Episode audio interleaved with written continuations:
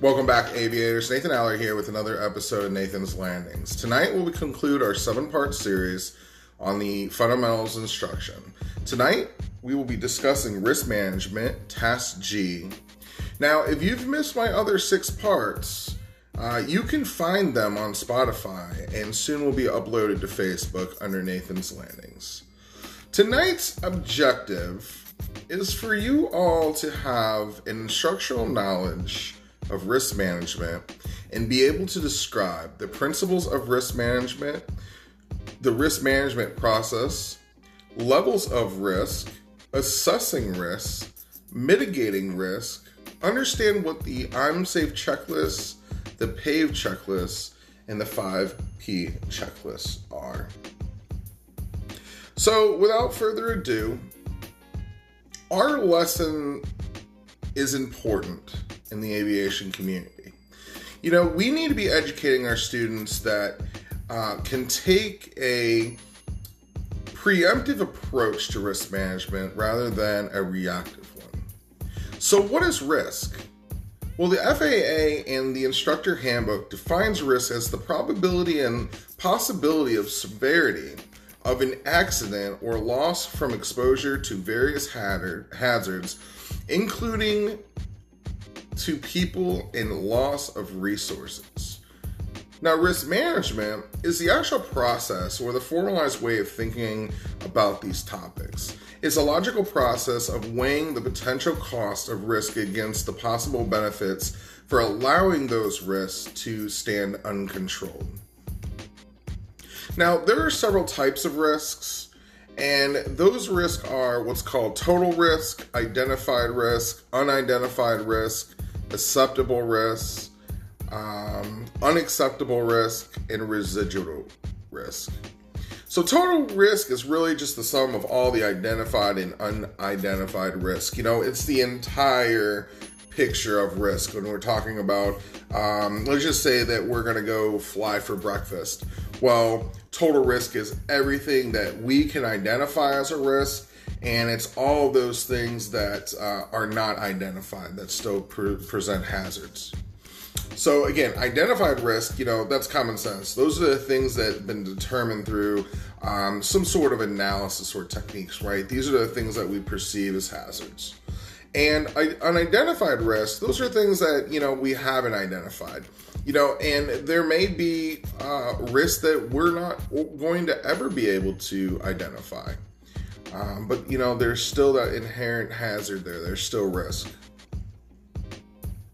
So, unacceptable risk. Unacceptable risk is the level of risk that cannot be tolerated in any situation, right? Unacceptable risk also is kind of like a um, subset of identified risks that must be eliminated or controlled. Um, you know, for example, an unacceptable risk would be uh, water in our fuel, right? We get ready to depart out on on a cross country, and we notice that there's some moisture in in our wings. Well, we're not going to continue that flight, right?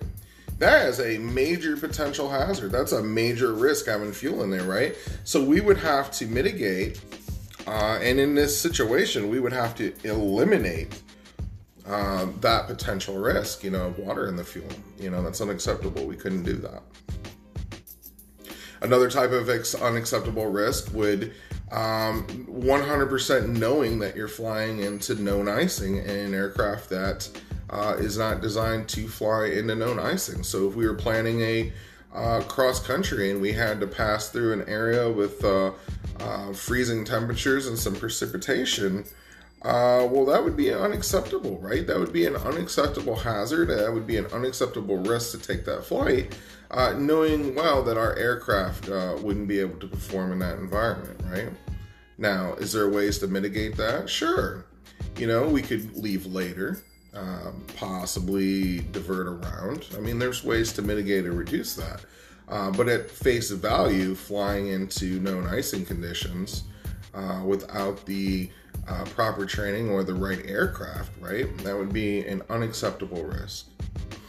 And acceptable risks these are risks that are identified and they're allowed to resist without further um, management of action, right? Um, you know, an acceptable risk is, you know, knowing that flying is just inherently potentially dangerous, right? Um, an acceptable risk would be that I know that I could have an engine failure on takeoff.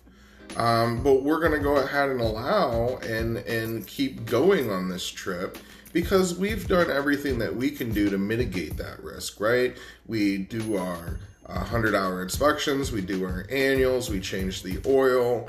Um, you know, there's a lot of things that we do. We uh, know our intended takeoff and landing distances. Uh, we brief our departure.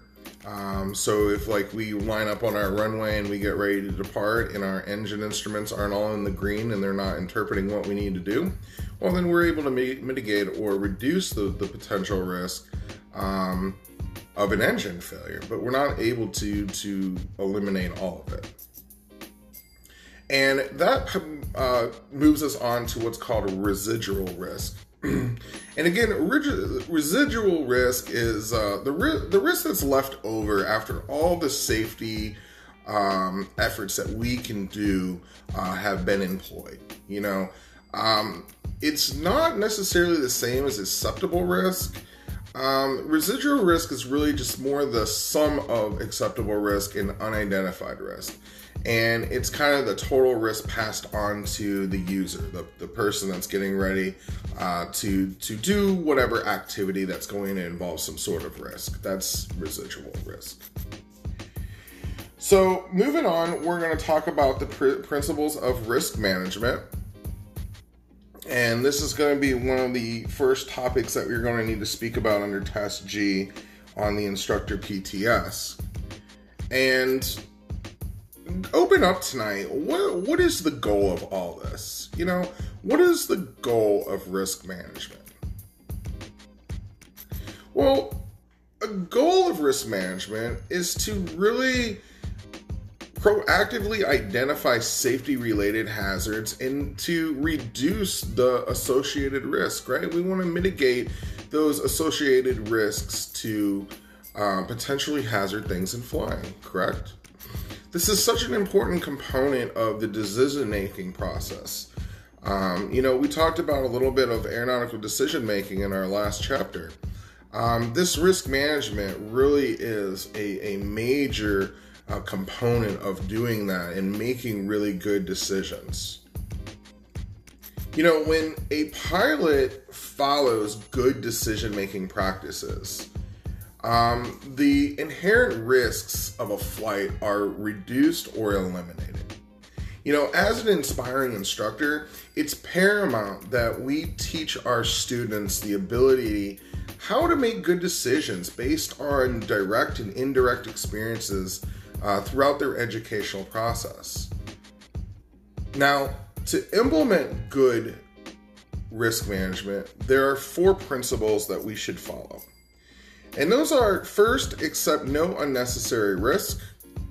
You know, next is to make risk decisions at the appropriate level. And third is to accept risk when benefits outweigh the cost. And finally, we must integrate risk management into planning at all levels.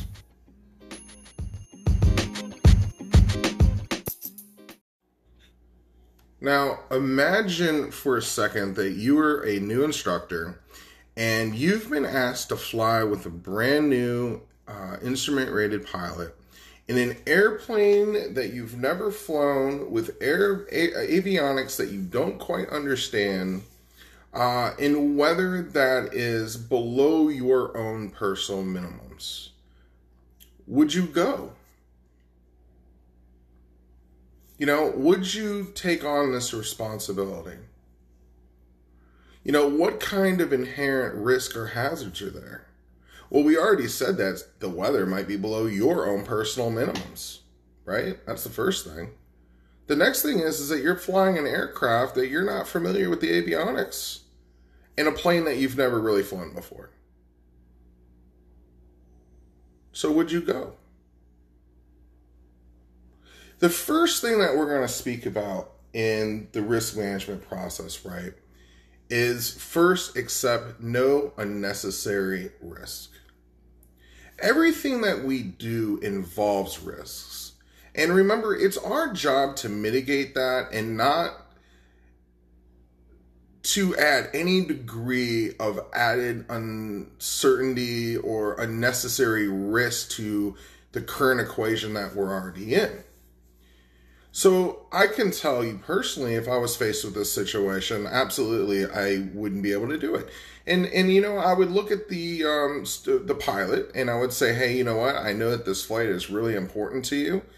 I said, but you know what? I went ahead and I did a, a quick an assessment, and you know what? I've never flown a, a, Baron before, uh, a turbocharged Baron, and I'm not really familiar with I mean, this will be kind of hard not to be familiar with, but let's just say for the benefit of the doubt, I'm not uh, familiar with Garmin avionics, the latest Garmin avionics, okay? Um, and the other thing is, buddy, I don't fly less than 500 overcast and two miles visibility in a single engine airplane. I'm sorry. And, you know, it's reporting, um, you know, right at minimums in one mile. And, you know, even though it's legal to do it, it's not wise. It's out of my comfort zone. So, uh, unfortunately, I can't, uh, you know, I can't accept that level of risk. I, you know, maybe we need to uh, drive. I'll drive with you, or um, you know, maybe we have to take an airliner. I don't know. Again, excuse me. The first one again is accept no unnecessary risk. The next thing is is make risk decisions at the appropriate level. Um, and a good way to to Remember that anyone can make risk decisions. However, the appropriate decision maker is the person who can really develop and implement uh, the risk controls in, in, a given situation. And this really comes into uh, single pilot situations, um, uh, single pilot resource management, if you will. Uh, let me ask you a question. Why would you let anybody else other than you make your decisions for you? You know, if you were getting ready to set out on a flight, why would you let ATC tell you if the weather's good enough for you to go or not? I mean, that should be your job. You should know that. You know, why are you uh, letting your passengers make decisions based on your responsibility, your flight, right? So even though they can help make decisions, remember that the decision maker or the the the the decisions need to be made at the appropriate level. All right. The next up is accept risk when benefits outweigh the cost. This is a big one, all right? And it's a little confusing. But remember to accept risk when the benefits outweigh the costs. And we must be able to identify uh, what the benefits and uh, what they should be compared against, I guess you can say. Um, and what they're compared against is really the identified cost. That's that's kind of what the definition of this. Um, and to give you guys maybe a little example when this comes in, uh, remember we were speaking about some hazardous attitudes, right? We had the machoism, uh, the anti-authority, right? Um, and then we also talked about some pilot um, traps that we get into. Remember, as pilots, we don't like to say no. We're like kind of people that want to get the job done. Um, and there is something that's going to plague you for the rest of your um, flying career, uh, and that's get there itis. All right, it is one heck of a uh, disease. And to give a great example of you know only accept risk when when uh, benefits outweigh the cost would be let's say that we uh, had a wonderful vacation right? We flew up to tennessee for the weekend um, and had a great great time up there dollywood whatever you want to say gatlinburg. And we decided to leave late sunday uh, sunday afternoon. And even though that there was some marginal weather that was turning south in Florida, um, you know, it was still within the capabilities of flying. Well, we on Monday I have a job meeting. I have a meeting at work. Like I need to get there for this meeting. So the benefits of taking this flight mean that uh, I get home and I get to my meeting, right? I impress my coworkers and you know whatever I'm working on at work, I get the job done, right? That's that's my um, that's my benefit of getting home. But what's my cost? What's my cost in this situation of getting home? You know, it's already been a long weekend. We've been doing things all weekend. So there's probably a good chance that I'm fatigued. I'm tired in some way. And remember when we spoke about uh, fatigue, it's one of the most serious things because you don't really know that you're fatigued until uh, you start making mistakes, right? Until you start making errors. Now, what's my cost? Well, I have three beautiful young daughters and a wife, right? So if I push on to do this flight, does the costs outweigh the benefits? Or do the benefits outweigh the cost of, of continuing on? So in my scenario, let's say that I went and I pushed on. And in my haste of wanting to get home, uh, the weather just kind of gets worse, still in my capabilities, but now I'm fatigued, so I set in the wrong altimeter setting, or I set in the wrong localizer frequency, or I start making a series of mistakes. And for whatever happens, let's just say there was an accident. Let's say there was an accident.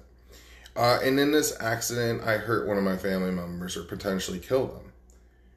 So this get there itis, right? This this I need to get home uh, goes directly back to this you know only accept the risk when it benefits benefits or outweighs the cost and in this situation pushing on through the middle of the night in deteriorating weather just to make it to a job interview or a job meeting tomorrow um, you know might not outweigh the cost of something that potentially could happen so in this situation you know we could mitigate or reduce this by maybe taking a couple hour naps you know, I flew into this airport once. It was, I think it was in Baxley, Georgia. I don't remember the identifier. But this FBO, they had like bunk beds that you could sleep in. You know, you just give them like a little bit of donation. I think it was like twenty or thirty dollars or whatever. But if you're flying along and you were tired that night, you could just put like a little donation. And they had linen and everything upstairs, and you could sleep. It was it was wonderful. So that might be an example um, that I can give you under, you know, accepting risk when benefits outweigh the cost. Um, you know, another person that has to really deal with this is uh, airline, you know, commercial pilots. You know, sometimes commercial pilots, and I'm pretty sure that there's been several commercial pilots um, that have been sitting in their cockpit of their of their jet, not wanting to do a trip, but because they are pretty much forced by the airline to make uh, on time on time goes they go. I know for a fact that I've you know uh, read a lot of case studies um, with uh, pilots that maybe uh, didn't follow this. All right, next up, integrate risk management into planning at all levels.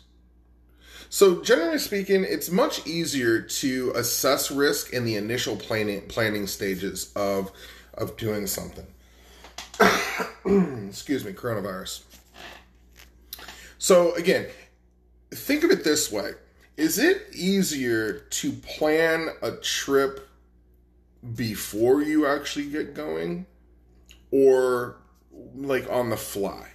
You know, you and your buddies just jump in the car and like start heading out uh, for a three day weekend uh, with absolutely no plan? Right? Have you ever done anything like that? I mean, it's fun. Don't get me wrong. It's fun. But how difficult is it to kind of plan um, in the middle of doing something? So imagine if you just like went down, jumped in an airplane, and just went flying with like absolutely no plan. Like you did not do any kind of assessment of your flight. You just jumped in and went. So remember that the longer or the later uh, that changes are made in this process of planning, uh, it becomes more eh, expansive and time time consuming. All right, if you will. Um, and it's because risk is unavoidable. Um, risk is an unavoidable part of every flight. Uh, safety requires the use of appropriate and effective risk management, not just in the pre flight planning, but in all stages of, of the flight. Remember that risk management is a continuous process. It, it, we're going to talk a little bit more about why or how this is a continuous process later. Um, but it but it never stops. The second you decide to start taking this flight, this whole risk management matrix just continues over and over and over. So next up, we're going to speak about risk management process. And the process here is to to um,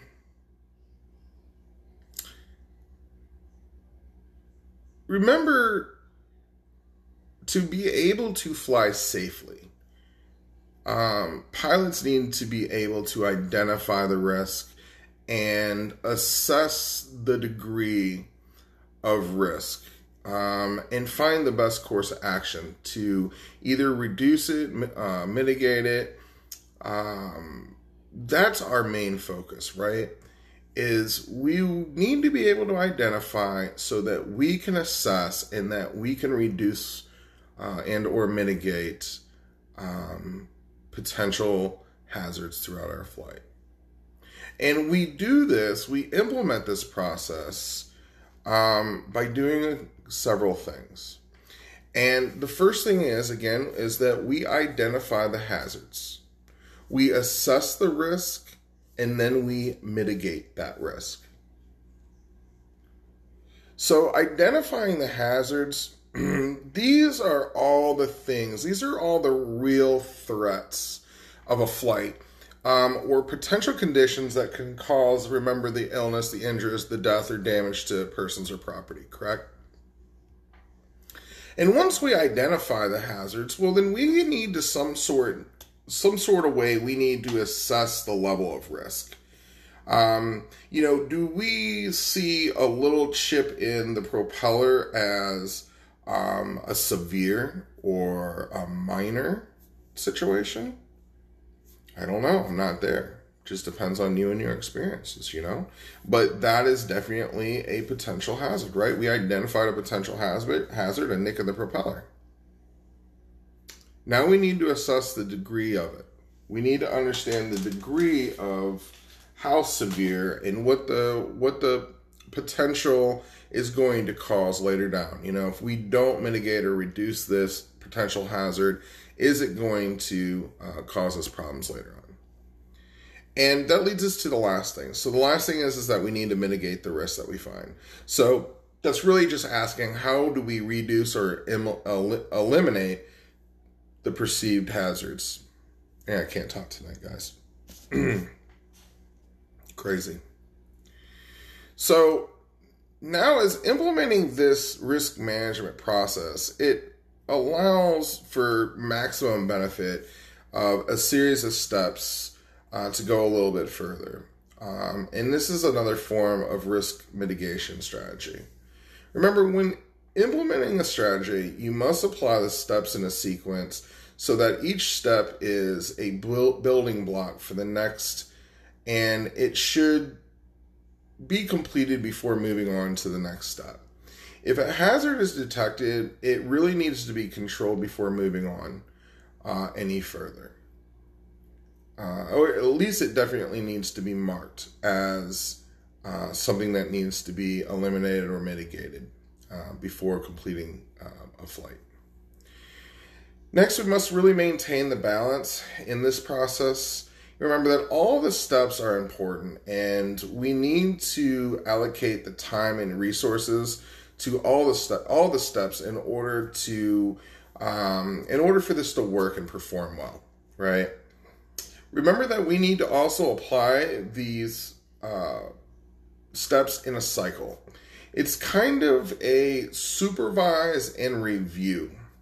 You know once controls are in place the process must be re- reevaluated periodically to ensure the effectiveness of what we're doing. Uh, every person at their level must fulfill their roles to ensure that the controls are maintained over time. Remember that risk management, this process, it continues throughout every mission or activity that we do uh, in aviation. Uh, so those are some of the uh, ways of uh, implementing, I guess, a risk mitigation strategy. The next up is uh, level of risk. And again, the level of risk is a given hazard or situation is measured in terms of its severity and its probability of actually occurring. That's really what the level of risk is. You know, is this uh, something that's going to frequently occur? Is this something that's occasionally going to occur? Uh, you know, how do we know um, what the level of risk that we're seeing? So, next up, we're going to speak a little bit about assessing risk. And as mentioned earlier, every flight has hazards and some level of associated risks, correct? So it's important that pilots and especially students are able to differentiate uh, in advance between what is considered low risk and what's high risk in flight. And we really do this by learning and, you know, we established a kind of a review process and we implement risk mitigation, uh, mitigation strategies to address flights that, you know, can help build on an on, uh, automatic process, um, which would really include great risk management. So remember back as a single pilot, assessing risk isn't really simple. Remember, in a single pilot situation, uh, we act as our own quality control in decision making, in the decision making process.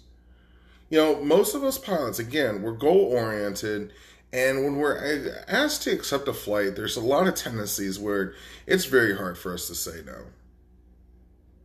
So it's so important that we implement these personal minimums um, and that we follow um, some form of checklist, I guess you can, to help us uh, get past these um, potential issues.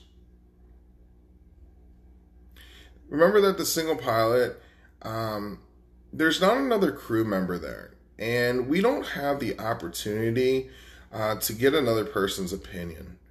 And we are incredibly vulnerable uh, without this full crew. Now, there are several risk assessment models, and we're going to be speaking about those here momentarily. Uh, but those assessment models really help us uh, get through this risk management process. So, mitigating risk is really only part of the equation. Remember, after determining the level of risk, the pilot needs to also lessen or mitigate that. And there are several checklists uh, that we use to help mitigate uh, risk. And the most common are the I'm safe checklist, the PAVE checklist, and the 5P checklist. So the first one up is kind of my favorite. I like the I'm safe checklist. And the I'm safe checklist really helps determine the physical and mental readiness of um, someone ready to be flown and it's broken down by illness, medication, stress, alcohol, fatigue, and emotion. And the first one up is illness. You know, are you sick?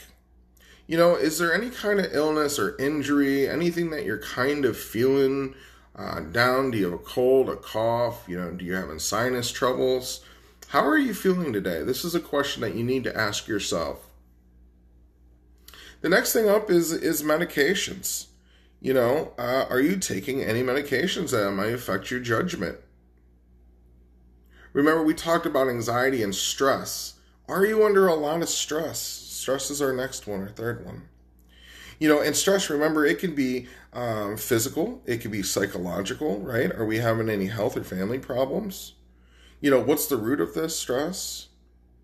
How can I reduce this? Did something just happen to cause me? Did I just get a phone call saying that, you know, I have a loved one that became ill and now I have to jump in my airplane and fly halfway across the country? You know, did you assess that level of stress? Is that something that's wise? Alcohol.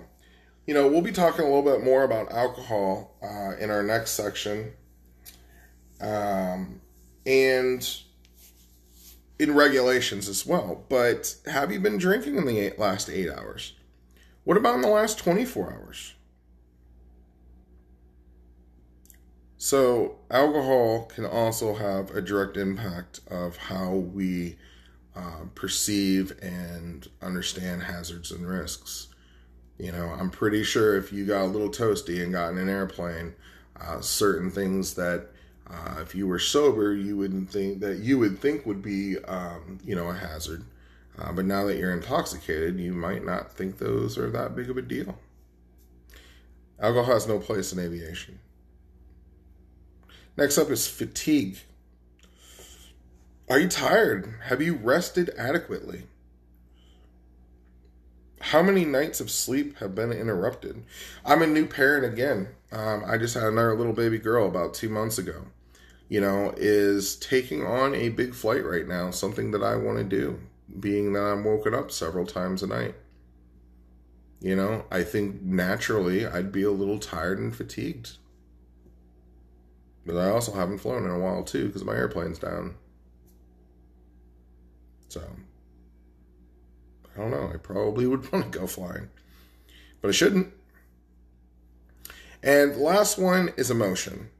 Am I emotionally upset? And this goes right back to, um, you know, did you just get a phone call that a loved one, you know, is sick and now you have to, you know, fly halfway around the country? You know, did you just get upset by what air traffic control said to you? Um, you know, how is that going to affect you um, in whatever situation you're in? So again, that's the I'm safe checklist, and this is really just to uh, determine your physical and your mental readiness before flying.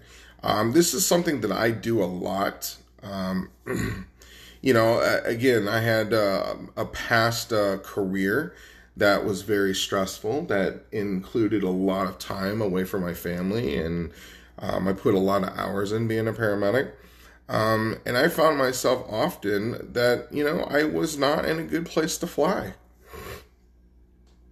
i wasn't so this i'm safe is uh, pretty important so the next way um, is called the PAVE checklist, and that's Papa Alpha Victor Echo. And this is another way to mitigate risk or to perceive ha- hazards. And by incorporating the PAVE checklist into um, different stages of flight planning, it also allows the pilot to divide the risks of flight into four categories. Um, and the first one is is is the pilot in command, all right, or the pilot. The next is the aircraft. Um, the third is environmental. And the fourth is external pressures. So the PAVE checklist is if I use this, then I would start with pilot and command. And the pilot and command, well, I kind of can tie that I'm safe checklist into pilot and command, but it goes a little bit farther it's not only do is the pilot in command uh, feel well enough to do the flight. Um, it's also like, does the pilot in command uh, have the proficiency right now? Are you um, proficient in this situation? Um, are you? Do you have your personal um, minimum set for this flight? Um, are you in a good place to make and and and fly this airplane? Are you uh, competent. The next one's aircraft. Um, believe it or not, when we do our risk assessment, we also need to do a risk assessment for our airplane. So I can tell you right now that the plane that I'm used to flying has not turned over in three months. And I, you know, we kind of worry about a little bit of engine um, corrosion, especially being down here in Florida. You know, so if I was getting ready to go on a really big long flight, uh, you know, would uh, would my aircraft be up to par? Is there something that we need to probably do? I don't know. I mean, I think that maybe taking a little look, a little bore scoping, make sure there's not any corrosion around the the valves and and things like that. Um, but again, what is there? What is what can we do for the aircraft? Is the aircraft uh, up to date on all its maintenance? The next one is environmental. Um, and when I think of the PAVE checklist, um, this and the next one are probably the two biggest uh, that I that I that I use. So the next one up is environmental. Is the environment that we're going to be flying in within your capabilities and what hazards have you identified and eliminated and or mitigated? Um, you know, I talk a little bit about flying in icing conditions. Um, you know, are you going to be doing that flight to Tennessee to go to the mountains this weekend? Uh, and the freezing levels at 7,000, 6,000 feet. And you got to get to at least 8,000 feet. You have to fly through some clouds. You know? Um, is it going to be a night flight? Is it a daytime flight? Is it windy? Is there convective action? Um, you know, is there storms? You know, what kind of environment are you going to be flying in? And then the last one is external pressures. Um, and this one's huge, guys. All right. We want to share aviation with everybody. Um, I'm pretty sure that if you are listening to this podcast, uh, we pretty much all have to be probably a private pilot at this point, if not more of a commercial. And I bet that we all have some story about being pressured um, by something. Um, we need to set personal minimums uh, for items in each one of these categories. Um, we need to make sure that we don't allow to get suckered into doing something um, or coerced into making a flight that we have identified some kind of hazards. Um, the external pressures, um, I can tell you that, uh, let's see, it was probably like what, 2000. It's probably like 2016. I flew a beautiful 182 G1000 up to Tennessee. Um, and I took some work colleagues with me. Uh, and we had a wonderful time. And we were in Knoxville, spent the night, had a great time. Uh, and then what we were going to do the next morning, we were going to fly over to Columbia, South Carolina, where my mom and dad live. And, you know, when I woke up, I checked the weather and I noticed that the winds at, you know, 10,000 or 9,000 feet uh, were about 45 knots, right? And learning to fly in the Gatlinburg area, I knew that that level of wind over the uh, mountains uh, is going to cause some mountain waves and it was going to be turbulent.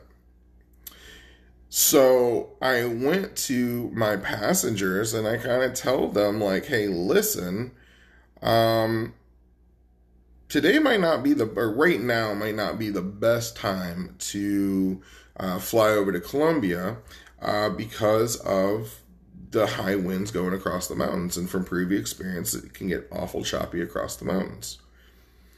And they kind of were disappointed. Like they didn't want to stay any longer in Knoxville. Like they, we pretty much already did what we needed to do in Knoxville. They wanted to move on to the flight, and they were a little pissy about it. And um, you know, at the time, I was a young private pilot. I didn't know any better. It was a nice, clear, sunny, beautiful day. And I warned them. I said, all right, well, you know, if we go on this flight, you know, we get up there, it's going to be bouncy. You know, it's going to be kind of a rough flight for 100 miles or so. Well, let me tell you what, y'all. I have never hit turbulence so bad in my life. Mm, I thought the wings were going to come off that airplane that day. Mm-mm-mm. Yep totally got talked into doing something that I didn't want to do. I was externally pressured by my crews or by my my passengers, if you will. Horrible flight. Don't recommend it. It was terrible. So to recap real quick, that's uh, PAVE checklist, pilot in command, aircraft, environmental, external pressures. Please, if you do anything, go back and reread these. You will see these on every check ride that you ever do. Please have a plan. Please set some personal minimums for each one. Uh, and I'll share those with you real quick, okay? So for me, pilot in command, right? I am not going to take a flight uh, with passengers if I don't have at least 10 hours in that aircraft and I have done at least three takeoffs and landings uh, within my 90 days. and though that's a legal current, you know, even though that's a legal thing, uh, that's still my um, my personal minimums. Okay, I need to have at least 10 hours in the aircraft before I put a friend or somebody in there.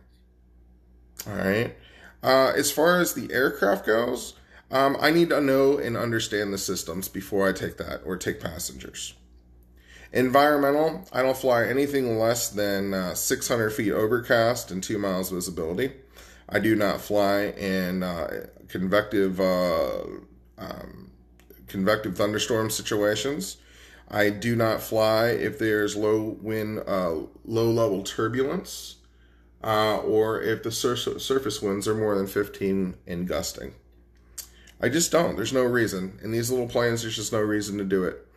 Um, now, as I'm building my experience and I, as I take an instructor with me, um, you know, I am always able to reduce those personal minimums but you never reduce those personal minimums for flight that you want to take.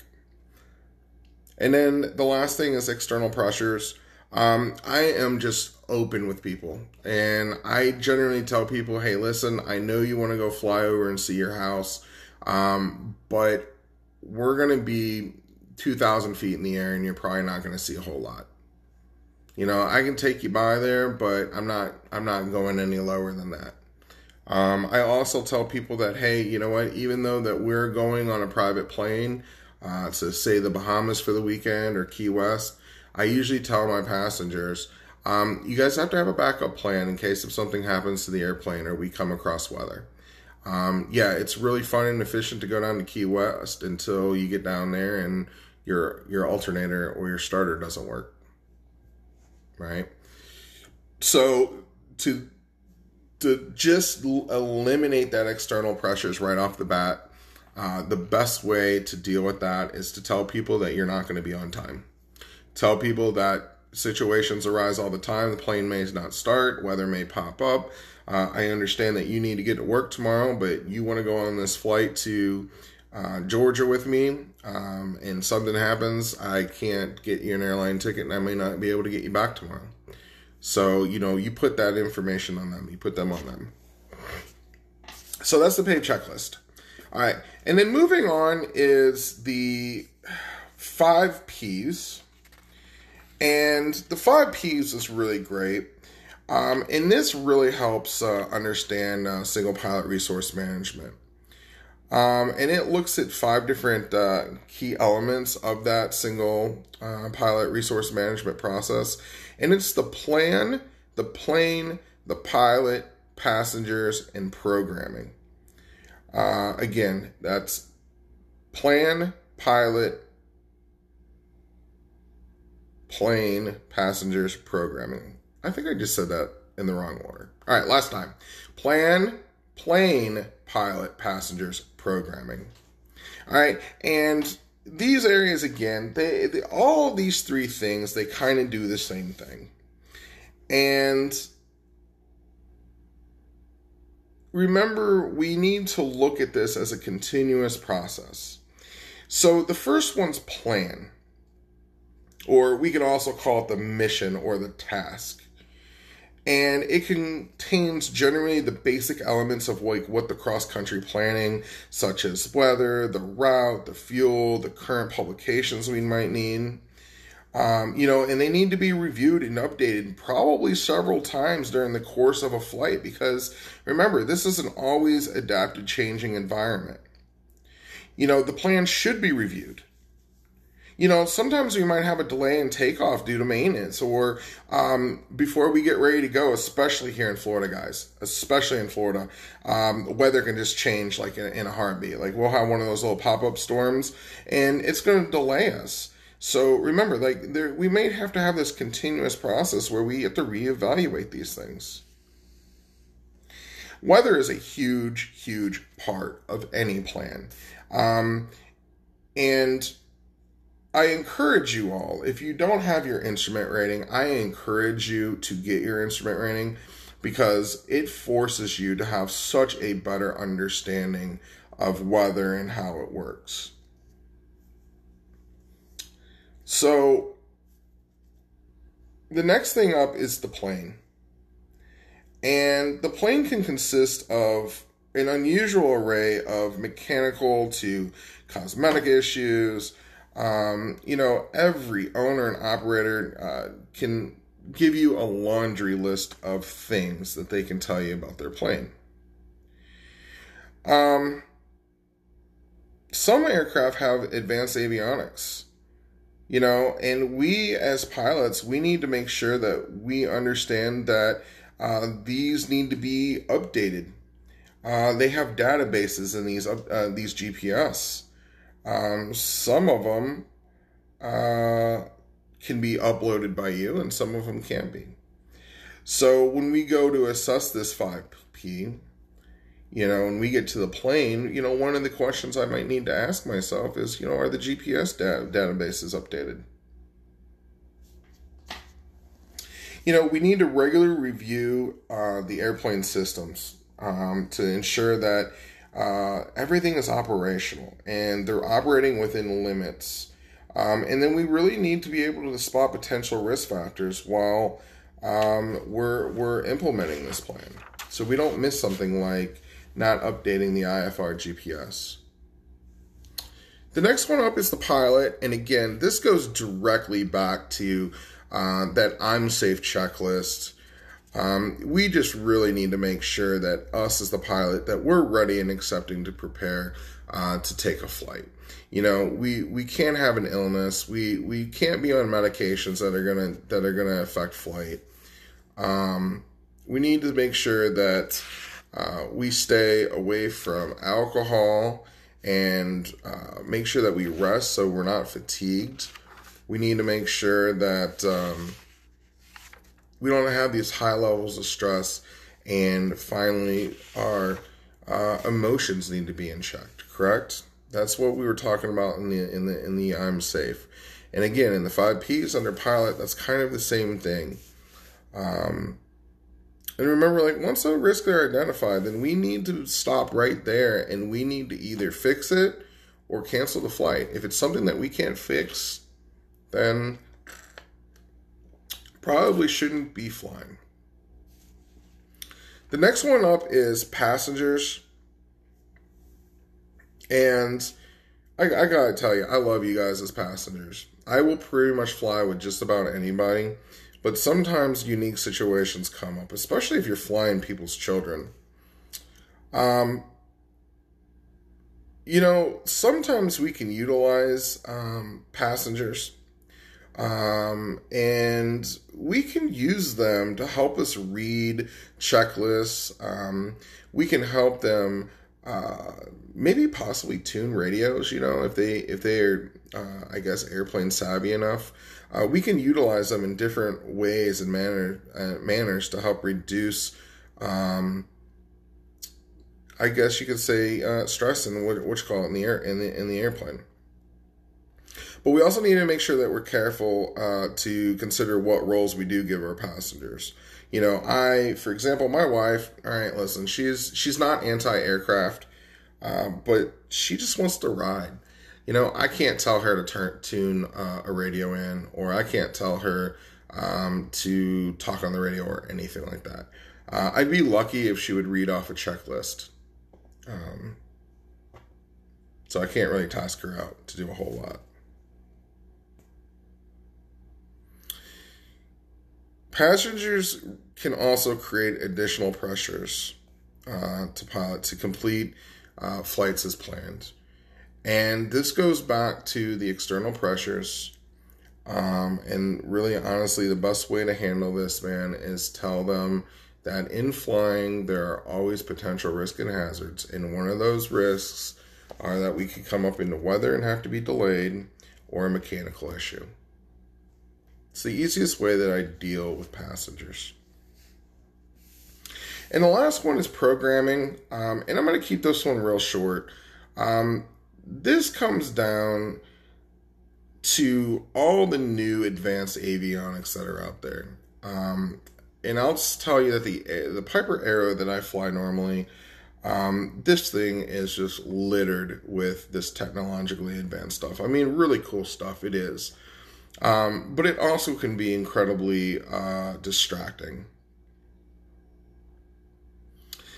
Uh, one of the ways that we can maybe not be as distracted uh, using this kind of thing is to really be properly trained in the use of the avionics. Maybe like pulling up a battery cart one day uh, and sitting out there and going through a procedure, you know. Um, how do I load a flight plan? How do I activate it? How do I suspend it? How do I um, load a, and an approach? Uh, whatever you want to do. Um, we can't allow ourselves to get fixated on um, programming uh, these avionics. Uh, and that just again goes right back to making sure that you're properly trained. Another thing is is that we need to be familiar with the equipment that we use. We need to be uh, familiar with the routes we take, the local air traffic control environment, um, and we also need to assess our own personal capabilities in this as well. Um, so that's the five P's. So I encourage you guys for your homework assignment is to go over and review the I'm safe, the PAVE, in the in the five P uh, checklist. Implement them, use them. Um, again, this is a continuous uh, process of risk management. Uh, this will never go away in your aviation career, so I highly hope that uh, you guys get really good at using it. Well, I want to thank you all um, for starting this journey with me. Um, this concludes our seven part series on the fundamentals of instruction. And now we're going to start moving on towards um, more of the meat, I guess you can say, of flight instructing. Um, the next thing that we're going to be t- talking about is going to be the uh, technical subject areas. Um, I think that includes like aeromedical factors and runway uh, incursion avoidance. Uh, we're going to actually start getting into this instructor PTS um, and hopefully get us all ready for our uh, flight instructor teachings. Again, thank you guys for following Nathan's Landings today. I'm Nathan Aller.